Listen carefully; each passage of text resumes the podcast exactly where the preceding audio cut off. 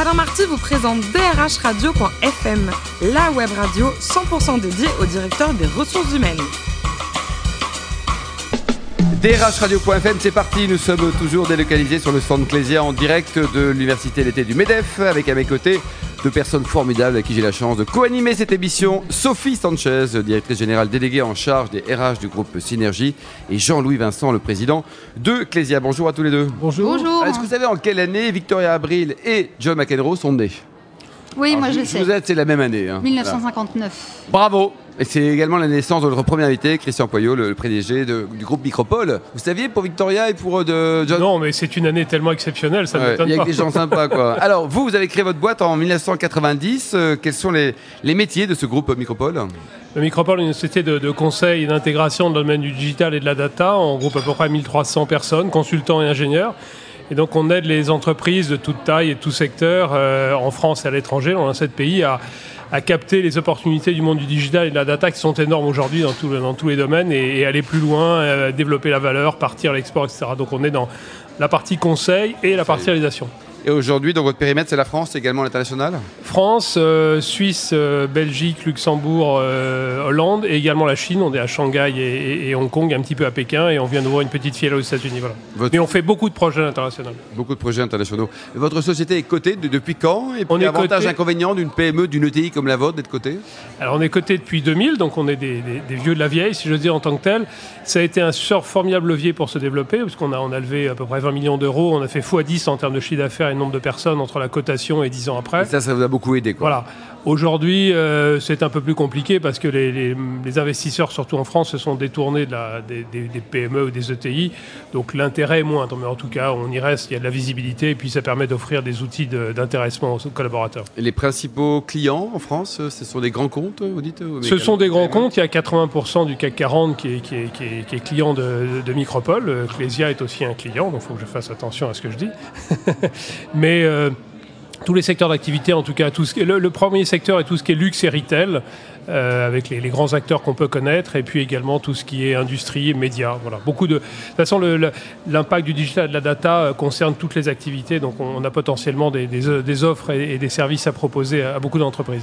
Vous avez été président de- du mouvement Croissance Plus. Euh, Un mot sur euh, ce club fermé d'entrepreneurs dynamiques aussi non, le but c'est de l'ouvrir au maximum, bien évidemment. Oui, Oui, Croissance Plus, qui est un- une association donc, qui, qui a été créée par Denis Père. Le but c'est retrouver, retrouver les entreprises, donc soit start-up, soit ETI, soit PME, qui ont une- sont dans une vraie logique de croissance et d'association des collaborateurs à cette croissance. C'est un point aussi très important. On est très vigilant sur ça. Vous, Euh, vous avez associé au sein de Micropole pas mal de collaborateurs? Bien sûr, oui, lorsqu'on s'est coté, on a offert des stock options, enfin offert, il y a des stock options qui ont été donnés à l'ensemble des collaborateurs, donc c'est vraiment dans, dans les, dans les gènes des entreprises de Croissance Plus. Et Croissance Plus, c'est toujours très actif. Alors, c'est pas comme le MEDEF en tant que tel, bien sûr, c'est pas une association représentative, mais elle a un rôle très important pour mettre en avant l'image et les problèmes spécifiques des entreprises de croissance qui sont encore nombreux en France. Ça s'améliore, mais il y a du travail encore. Et vous, Christian, au niveau du, euh, vous êtes impliqué Vous avez Alors un moi, périmètre je suis- particulier Je suis président de la commission de transformation numérique du MEDEF parce que le, le MEDEF et Pierre Gazzaz en premier lieu euh, apportent un, un œil tout à fait euh, important, fort sur ces sujets de transformation numérique. C'est le vrai enjeu des entreprises françaises. Euh, c'est ce qui leur permettra de monter en gamme, c'est ce qui leur permettra de partir à l'export, etc.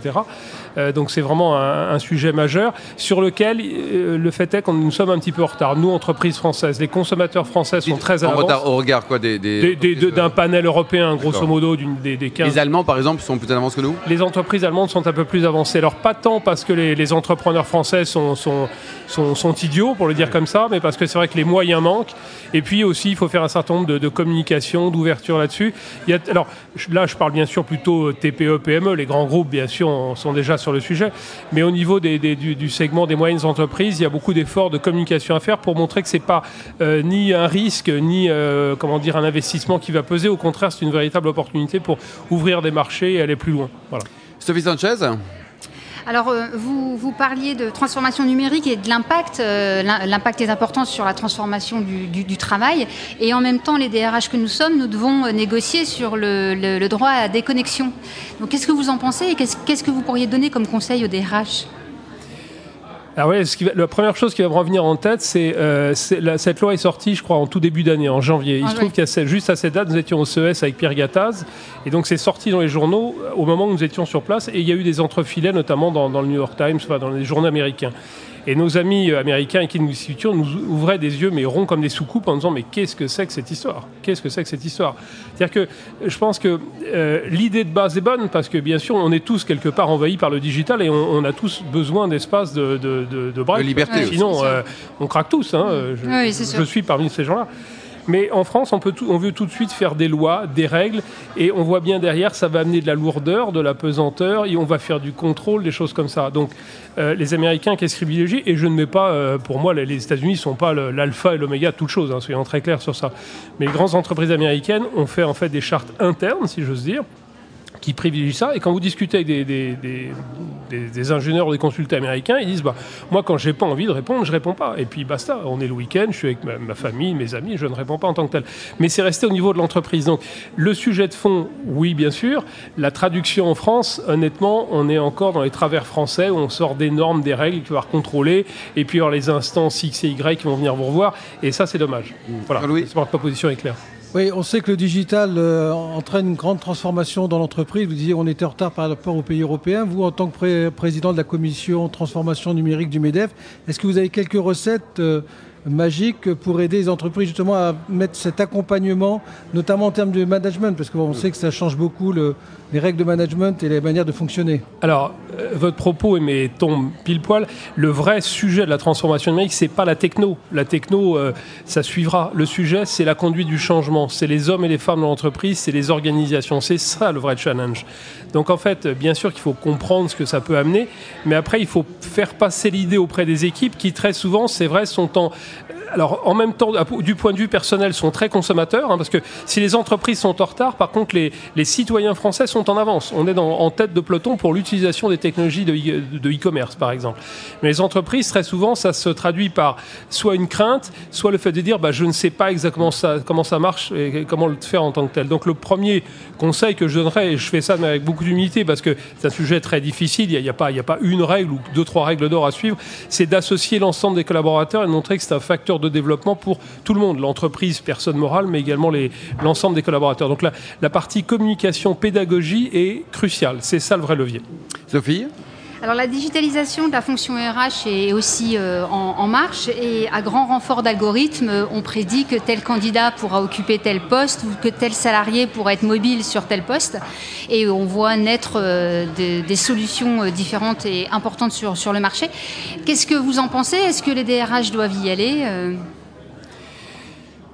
oui, on peut, elles ne peuvent pas se priver de ce genre d'outils. Mais vous voyez, j'ai eu, eu, un soupçon de, de, de, de réflexion petite avant. Hésitation. Petite hésitation parce que, euh, et Dieu sait si je suis dans ce secteur et je trouve ça passionnant et il va se passer plein de choses, etc. Mais on peut pas dire que tout va remplacer l'être humain. Enfin, je il y a toujours une notion de, relationnel, d'empathie, de, de, sensation. est-ce, est-ce que vous avez envie de travailler avec quelqu'un? Nous, quand on recrute quelqu'un chez Micropole, à la fin, la phrase c'est au final, est-ce que vous avez envie de travailler avec cette personne? Oui, non. Vous voyez ce que je veux dire? Et ça, une machine et il y a des noms ou pas? Ça arrive, ça, bien sûr, ça arrive, bien sûr. Donc euh, euh, maintenant, euh, oui, il y, a des, il y, a des nouveaux outils qui permettent d'aller peut-être un peu plus loin, voir de nouveaux aspects, d'aller plus vite sur certains sujets. Et c'est vrai qu'on est dans un monde où la, la rapidité et l'agilité sont des mots cruciaux. Donc on ne peut pas dire à un DRH faites abstraction de tout ça, ça serait, ça serait dangereux. Maintenant, dire que ça, tout doit reposer là-dessus et que le facteur humain disparaît, certainement pas.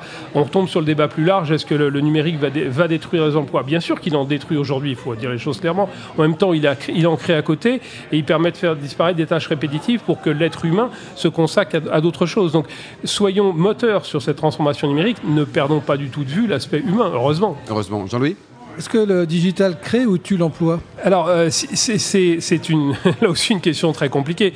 Soit vous le regardez à échelle de quelques mois, ou soit vous, vous essayez, parce que personne n'a réponse définitive, et le regardez à, à 5, 10, 15, 20 ans. Si vous le regardez sur les dernières années, oui, il y a des secteurs dans lesquels ça a clairement réduit l'emploi. Vous voyez, je préfère le mot réduire en anglais. Vous prenez la poste, qui en fait a subi une transformation énorme, parce que de toute façon on envoie moins de courriers, enfin voilà, c'est banal, mais on va pas revenir en arrière, d'accord? Bon, par contre, à côté, comment dire, il y a de nouvelles fonctions qui, ont été créées. J'ai vu à l'université de l'UNIF, il y a la, la, navette Navia, là, qui va être installée a priori dans les aéroports. Ça permettra de remplacer le chauffeur qui conduit la navette, mais le chauffeur pourra maintenant être dans le véhicule pour aider les gens à s'orienter, porter leurs valises, aider un couple, des enfants, des choses comme ça. Donc, il, y aura toujours un job. Il y aura toujours un job, mais il faut le, il faut le repenser. Maintenant, disons les choses sans ambiguïté, ça amène de très nombreuses transformations, donc beaucoup de craintes, évidemment. Euh, la, voiture connectée, et ce qui va arriver en premier, c'est pas la voiture, c'est le camion connecté. On sait bien qu'il y a beaucoup de jobs qui vont disparaître. Donc, qu'est-ce que vont devenir les conducteurs? Vous savez qu'Amazon a sorti un magasin de e-commerce complètement euh, automatisé. Vous rentrez, vous prenez un produit, vous ressortez, il n'y a plus rien à faire, il n'y a plus de caissière. Maintenant, ça n'empêchera pas que vous aurez toujours besoin de quelqu'un pour vous conseiller, vous dire tiens, tel produit, telle gamme, tel ceci, etc. Et on est tous autour de la table, je pense, les premiers à pester quand vous allez dans un magasin, à ne pas avoir de conseils. Non, mais voilà, tiens, j'ai pas l'info, etc. Donc, il faut le voir il faut le voir de manière lucide. Hein, tout n'est pas rose. Hein. Là, on est dans une transformation majeure. On n'a pas connu ça depuis vraiment des, centaines d'années. Mais il faut le voir de manière positive et, aller de l'avant. Et surtout pas tomber dans un frein en se disant on va mettre des barrières parce que de toute façon, elles n'existeront pas. C'est une opportunité pour la France, par contre. On est très bon dans les écoles d'ingénieurs. On a un esprit de créativité très fort, beaucoup de start-up. Donc il y a vraiment plein de choses à faire. Avançons, encore une fois, en étant lucide sur, sur les, sujets sur lesquels il faut. Et vous, Christian, à titre personnel, vous adorez le sport, en particulier le rugby. Est-ce que vous continuez en encore à jouer Eh bien non. C'était en 59, je le J'ai fait mon jubilé le 2 juin dernier et depuis, c'est promis, j'ai raccroché les crampons, mais c'était super sympa. J'ai donc eu 30, euh, 31 euh, ans de rugby. Ouais, c'est génial. Voilà, c'était. Dans les souvenirs sympas, c'est le, grand Béziers d'année 36 ans. 36 ans de rugby. Béziers, années 70. Ah, Béziers, ça, des grands souvenirs. Béziers a été champion pendant, je crois, 6 euh, ou 7 ans. Estève. C'était, Alain Estève. Palmier Estève. Eh, Palmier Estève. Alors, moi, c'était un. Enfin, j'étais tout jeune de mes idoles à l'époque en tant que tel. Bon, il était, il était rude, hein, c'était viril, euh, mais quand. Ah, la poésie était lointaine. La poésie était loin. Mais c'était lassant, hein, chaque année, euh, Béziers, Béziers, Béziers. Mais c'était des années extraordinaires, quoi. C'était un rugby complètement différent d'aujourd'hui. Qu'est-ce qui nous manque, Christian, vous, d'un stratège pour que l'équipe de France de rugby soit championne du monde un jour. Au foot, on l'a fait, Jean-Louis, voilà. Euh, Nantes l'a été, Sophie, parce que Synergie est sponsor de Nantes. Alors, qu'est-ce qui nous manque alors? Je, ne suis pas dans les arcanes de tous ces fonctionnements entre la Ligue, la Fédé et compagnie.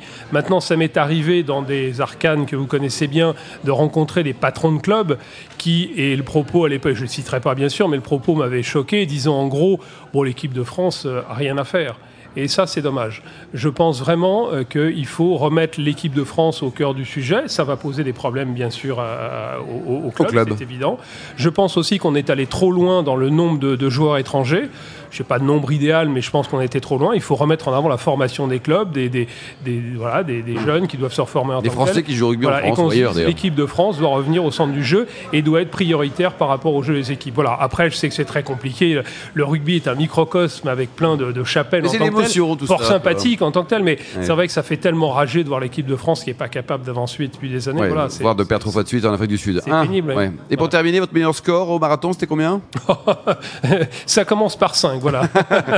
Merci Christian, bon vent pour Mécopole. Merci également à vous, Sophie Sanchez et Jean-Louis Vincent. On se retrouve dans quelques minutes, toujours en direct du stand Clésia à l'Université l'été du MEDEF avec de nouveaux invités. DRH Radio.fm vous a été présenté par Alain Marty.